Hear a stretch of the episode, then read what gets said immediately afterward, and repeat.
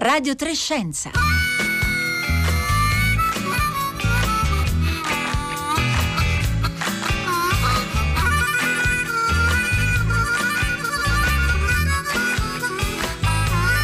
Le 11.30 trascorse da 45 secondi, buongiorno da Marco Motta, bentornati all'ascolto di Radio Trescenza in questo venerdì 5 marzo e negli ultimi due giorni ho appena controllato sul sito dell'osservatorio di Mauna Loa alle Hawaii la concentrazione di CO2 di anidride carbonica in atmosfera ha oscillato tra 417 e 418 parti per milione. Beh, insomma, l'abbiamo detto tante volte, la crescita costante nell'ultimo secolo di questo valore è uno proviamo a definirlo uno dei marcatori dell'antropocene, l'era che stiamo vivendo, in cui eh, il segno dell'azione umana sul pianeta è diventata molto più profonda e visibile.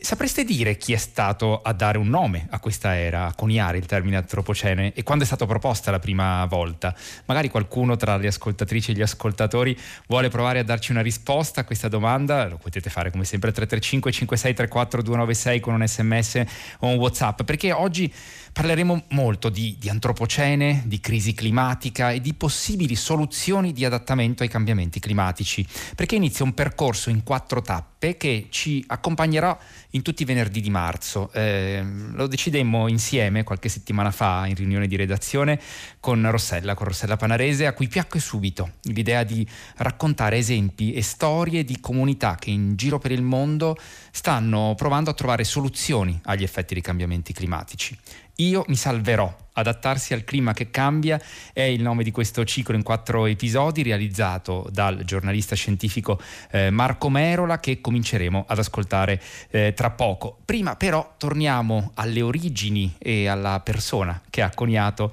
appunto il termine antropocene 335 56 34 296. Io mi salverò. Adattarsi a un clima che cambia. Terra. Mi chiamo Marco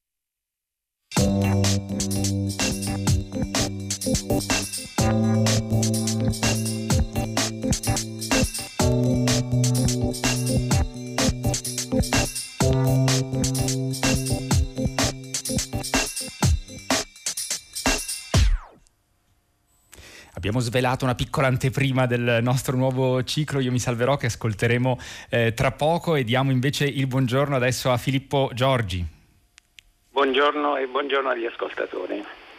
Grazie molte per essere con noi. Filippo Giorgio, un fisico dell'atmosfera, lavora all'International Center for Theoretical Physics, l'ICTP di eh, Trieste, ha eh, collaborato eh, per molti anni eh, insieme a quella vasta comunità eh, di, di, scienziati eh, che ha redatto i vari rapporti dell'IPCC, il panel intergovernativo sui cambiamenti climatici delle Nazioni Unite, che ha ricevuto, lo ricordate, nel 2007 insieme ad Al Gore anche il premio Nobel per la pace efficace per gli studi fondamentali eh, che eh, appunto ci hanno consentito eh, di eh, comprendere quello che stava accadendo dal punto di vista eh, dei cambiamenti climatici e che sono, eh, continuano a rimanere il riferimento del consenso scientifico intorno appunto agli studi sui cambiamenti climatici in corso. Allora, vediamo se i nostri ascoltatori hanno già risposto al 335 5634 296. Sì, un ascoltatore ci scrive Paul Crutzen col punto di eh, domanda ed è proprio di Paul Crutzen che vogliamo parlare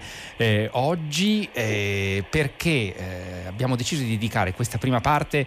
a, questa figura di scienziato importante che è scomparso alcune settimane fa, alla fine di gennaio, ma che ci sembra non sia stato ricordato, soprattutto qui da noi in Italia, come Mm, credo avrebbe meritato, eh, scienziato di origine olandese, eh, scomparso all'età di 87 anni, premio Nobel per la chimica nel 1995 insieme a Mario Molina, tra l'altro scomparso anche lui solo qualche mese fa, e Sherwood Roland. Il suo nome è legato eh, in particolare ad antropocene, come racconteremo tra poco eh, con Filippo Giorgi, e anche agli studi eh, che, che, portarono insomma, a comprendere la dinamica del buco nell'ozono. Allora, eh, Filippo Giorgi, le vorrei chiedere intanto se lei ha mai incontrato Paul, Paul Crutzen e se sì, che tipo era?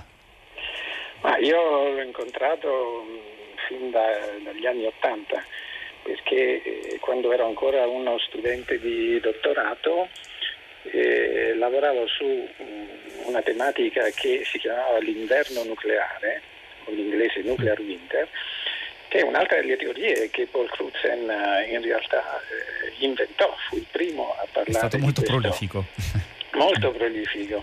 E lui, eh, appunto, l'inverno nucleare significa gli effetti climatici di un, di un conflitto nucleare e all'epoca io ero negli Stati Uniti e lui era, eh, lavoravamo in pratica nello stesso laboratorio. Abbiamo lavorato per circa un anno, quindi l'ho conosciuto molto bene. Ed anche dopo eh, lui ha visitato il nostro istituto a Trieste e molte volte infatti era nel nostro consiglio scientifico. E devo dire che lui... Che tipo allora, era? Io... Perché insomma viene raccontato come eh, una, una, persona anche molto capace dal punto di vista eh, comunicativo, eh, oltre che naturalmente molto solida, molto eh, brava dal punto di vista scientifico. Allora, guardi, io nella mia carriera ho incontrato t- tante persone molto intelligenti e secondo me nel nostro campo eh, Paul Crutzen è stata la persona più brillante che io abbia incontrato allora, lei ha ricordato le, le, cose per cui lui è più noto, cioè gli studi sul, sul buco dell'ozono per cui ha avuto il Nobel della chimica eh, e l'antropocene, però lui ha lavorato su tantissime altre cose, ha avuto delle idee veramente eh, fuori dal comune.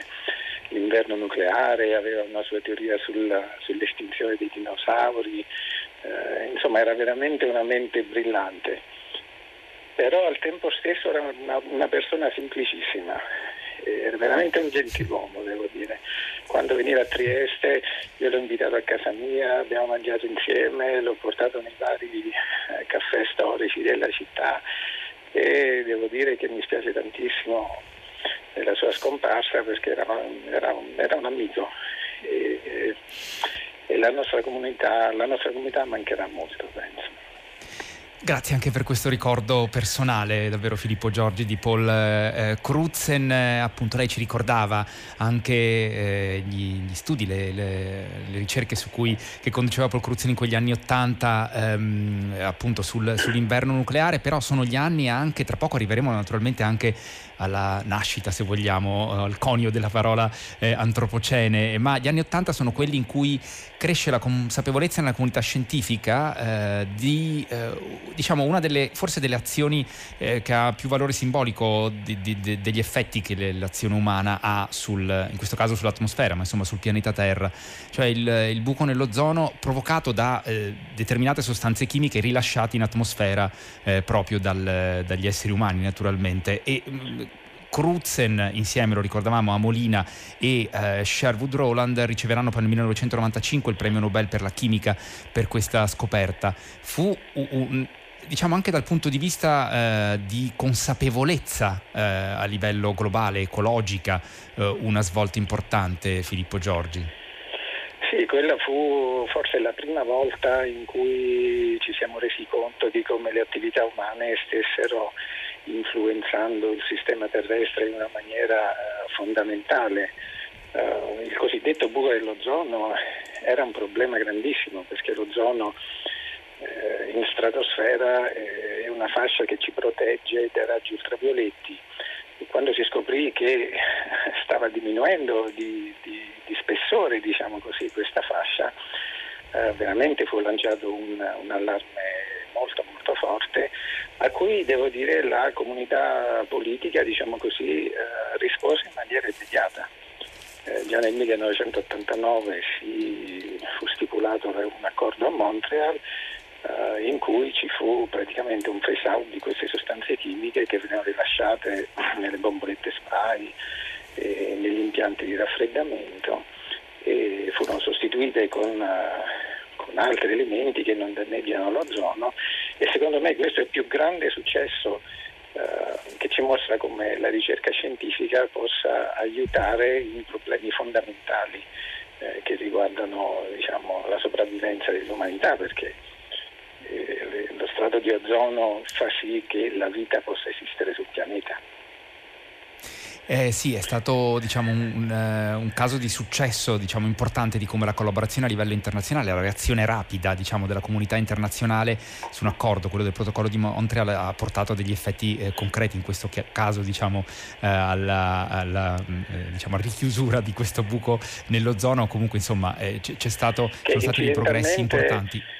Sì, ultime Prego. ricerche ci mostrano come adesso si stia praticamente riempiendo. Ovviamente mm. eh, non è che queste cose cambiano da un anno all'altro, ci sono volute un paio di decadi, certo. eh, però adesso stiamo tornando alla, alla situazione pre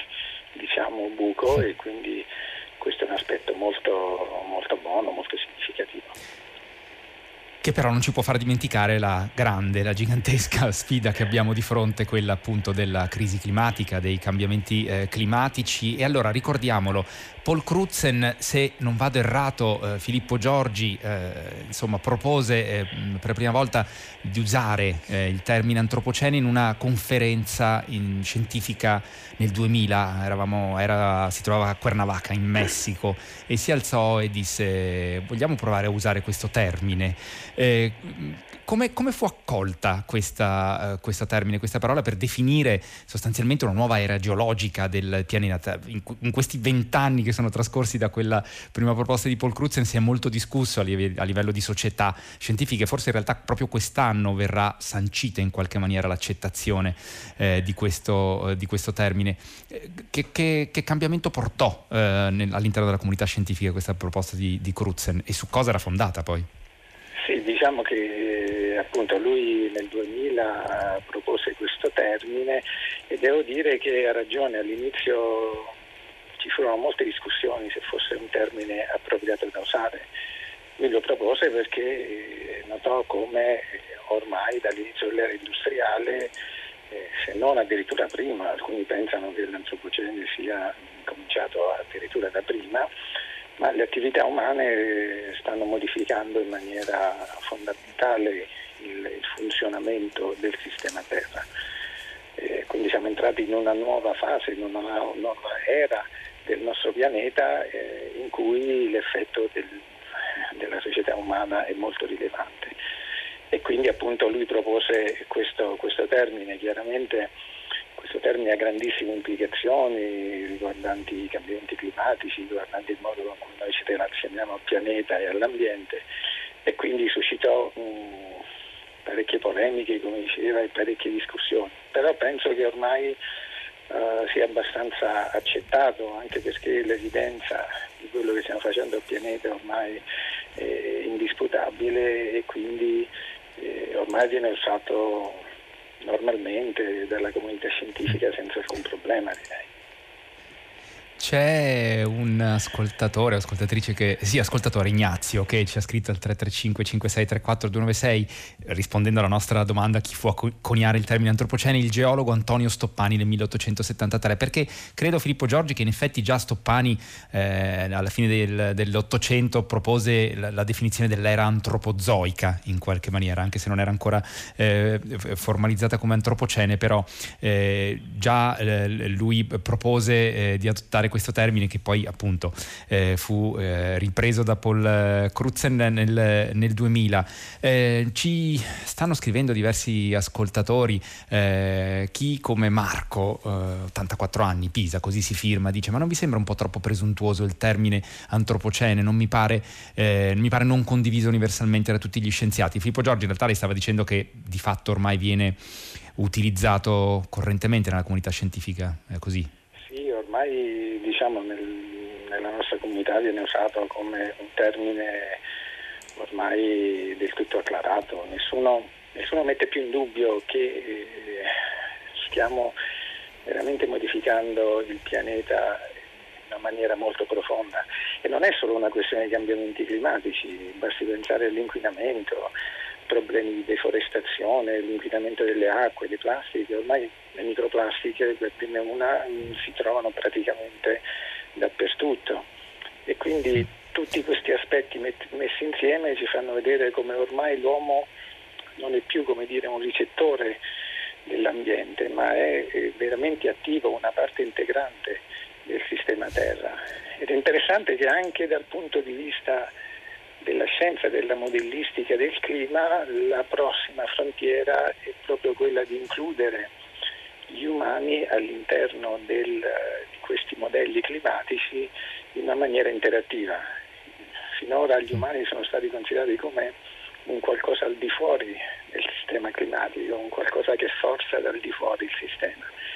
invece adesso si comincia a pensare molto di più in termini eh, della società come una parte integrante del sistema Terra e, e questa è ormai una, una cosa condivisa da tutti, almeno nella comunità scientifica. E questa è una svolta, diciamo, anche interessante da raccontare. Ci torneremo sopra Filippo Giorgi tra poco. Eh, noi poi ascolteremo il primo di questi episodi di Io mi salverò, dedicato appunto a ehm, esempi, storie di soluzioni alla crisi climatica. E eh, prima di salutarla, le vorrei eh, girare una domanda, che anche questa poi eh, eh, meriterebbe una puntata eh, spe- specifica, per cui ci torneremo. Però, insomma, c'è Mauro da Firenze che dice: insomma, l'umanità riesce in imprese incredibili, raggiunge la Luna, Marte, spedisce sonde ai confini del sistema solare crea vaccini incredibili in pochi mesi, allora cos'è che impedisce di creare filtri che intrappolino e neutralizzino la CO2? Qual è la difficoltà? Allora sappiamo che eh, una delle strategie su cui si sta lavorando è anche quella della cattura della eh, CO2, ma è una soluzione o parte della soluzione alla crisi climatica, Filippo Giorgi, davvero, in un minuto. Ma diciamo che eh, ci sono adesso degli studi pilota su, sulla cattura della CO2 e poi lo stoccaggio nel suolo. Il problema con questo è che bisognerebbe farlo su una scala così vasta che è difficile pensare che possa da solo risolvere il problema. Per risolvere il problema bisogna risolvere le cause del problema, come qualsiasi malattia, quindi ridurre le emissioni di gas serra e tanti studi scientifici ci dicono che questo è possibile a costi sostenibili e con le tecnologie che già abbiamo, quindi ci si può chiedere perché non lo si fa, ma eh, la eh. risposta a questa domanda è molto complessa e magari richiede tutta un'intera puntata che potremo avere. E su, cui, su, su, questo naturalmente eh, torneremo perché siamo ai confini naturalmente poi tra la scienza e la politica, la de, le decisioni eh, politiche che è un eh, tema eh, fondamentale per pensare di affrontare appunto la sfida eh, della crisi climatica che abbiamo eh, di, di, fronte. Filippo Giorgi, la ringrazio molto per essere stato con noi, lo ricordo, fisico dell'atmosfera all'ICTP di Trieste, parte per molti anni del gruppo di lavoro dell'IPCC e adesso è arrivato il momento, come dicevamo, del primo primo episodio di Io mi salverò, adattarsi a un clima che cambia, realizzato dal giornalista scientifico Marco Merola, che negli ultimi anni ha avviato un progetto da nome Adaptation, di cui sentirete parlare tra poco, che trovate linkato anche sul nostro sito e sui nostri social, che raccoglie appunto, mira a raccogliere storie di soluzioni alla crisi climatica dai quattro angoli del pianeta. I quattro episodi hanno al centro quattro termini diversi, terra, acqua, verde città. Oggi iniziamo da terra. Io mi salverò. Adattarsi a un clima che cambia terra. Mi chiamo Marco Merola, sono un giornalista, un divulgatore scientifico e da oltre vent'anni giro il mondo per fare reportage, per raccontare storie. E quel mondo che ho visto l'ho visto anche cambiare rapidamente, anno dopo anno, colpito inesorabilmente dal cambiamento climatico, che è qualcosa con cui tutti ci confrontiamo ormai quotidianamente. E questo cambiamento climatico volevo raccontarlo, ma volevo raccontarlo in una maniera un po' diversa da come tanti altri colleghi stavano facendo.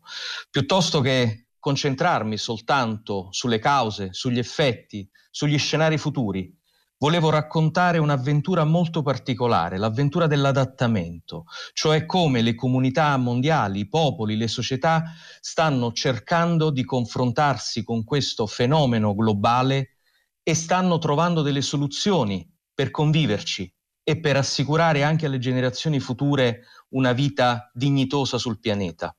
Adattamento è una parola dura, difficile, non pacifica, che ha creato anche tanto dibattito, perché molti credono che adattarsi significhi rassegnarsi al cambiamento climatico, ma non è così. E attraverso le storie che ho iniziato a raccontare sulla piattaforma, sul webdoc adaptation.it, che ho messo in piedi con altri colleghi molto bravi, questo messaggio viene fortemente fuori, un messaggio di costruttività, di constructive journalism, di speranza per le persone. Il mondo sta reagendo e questo è quello che stiamo raccontando. E allora in questa prima puntata, questo primo viaggio virtuale con Radio 3,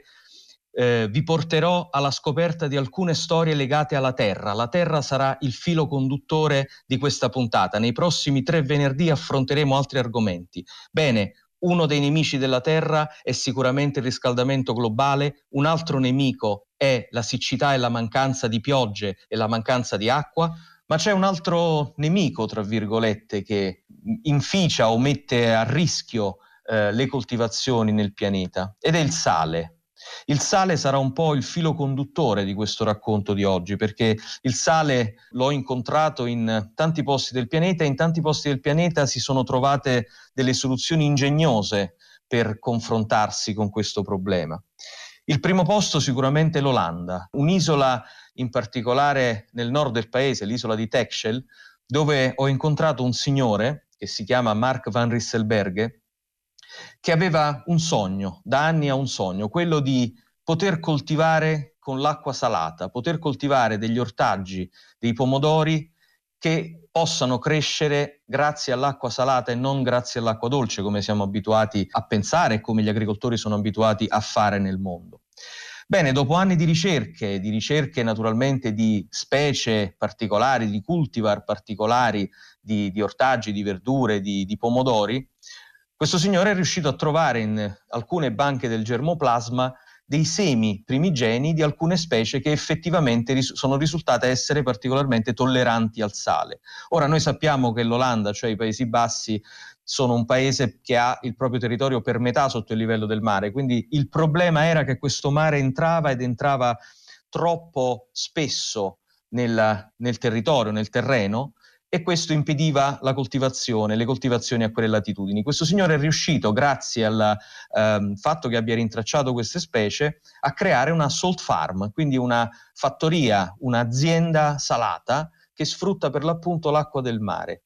E dopo aver trovato il sistema di coltivare in queste condizioni estreme, pensate che eh, normalmente un, eh, una qualunque pianta ha una tolleranza eh, di una concentrazione non più alta dell'1% di cloruro di sodio, il che significa che tutto quello che eh, diciamo il terreno dove c'è una concentrazione maggiore non prevede che possa nascere nulla, ma lui è riuscito a trovare delle piante che resistono addirittura delle concentrazioni superiori e ha deciso di portare questa tecnologia, tra virgolette, nel mondo, eh, fondando addirittura un soggetto, una fondazione, che adesso sta insegnando anche ad, altre, ad altri paesi del mondo, pensiamo al Bangladesh, pensiamo ai paesi del sud-est asiatico che hanno un grandissimo problema eh, di presenza di acqua salata nei propri terreni, sta insegnando per l'appunto come fare per coltivare in queste condizioni estreme.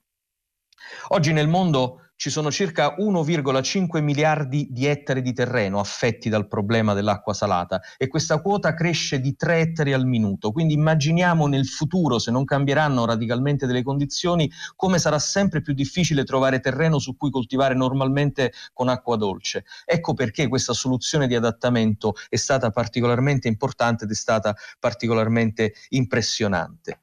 Una vera e propria scoperta, diciamo così, che cambia decisamente i destini del mondo.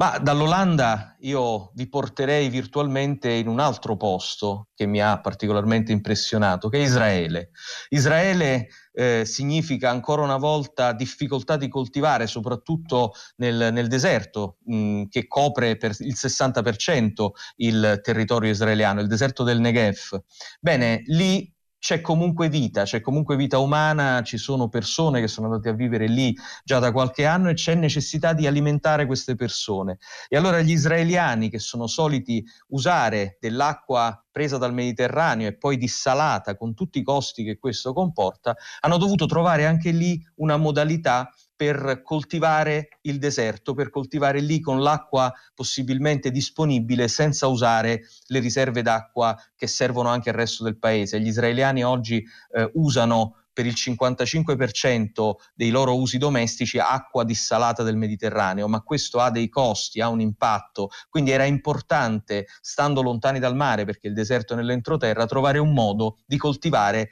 anche non usando, non toccando questa riserva d'acqua. E loro ce la stanno facendo perché eh, riescono a bucare il deserto andando a pescare a varie decine di metri sotto il, il suolo quest'acqua che pure c'è nel deserto molto profonda, ma è acqua per l'appunto salata, con una forte concentrazione salina. E allora una delle scene più belle, viaggiando nel Negev, in particolare nella valle dell'Aravà, è vedere queste eh, questa enorme distesa di coltivazioni di, di, palma da dattero, che è uno degli alimenti base della cucina eh, israeliana, eh, crescere queste palme per l'appunto in eh, dei vasi dove sopra ci sono scritte delle, delle, formule, delle formule matematiche perché individuano la concentrazione eh, di sale presente in quel vaso. Quindi loro stanno facendo dei test, stanno capendo a secondo della concentrazione di sale qual è la crescita della palma e stanno trovando la palma migliore possibile alla migliore concentrazione di sale possibile. Quindi è un esperimento che li sta portando rapidamente a capire quanto sale ci può essere nell'acqua affinché sia possibile la vita e affinché sia possibile eh, per l'appunto avere disponibili questa, queste, queste, palme da dattero. Ma non andiamo solo all'estero oggi, vi voglio raccontare brevemente anche una storia italiana, una storia italiana importante che si svolge in un posto importante, il fiume Po. Sappiamo tutti che il Po è il più grande e importante fiume italiano e eh, rappresenta un'area in cui eh, risiede la, la, la,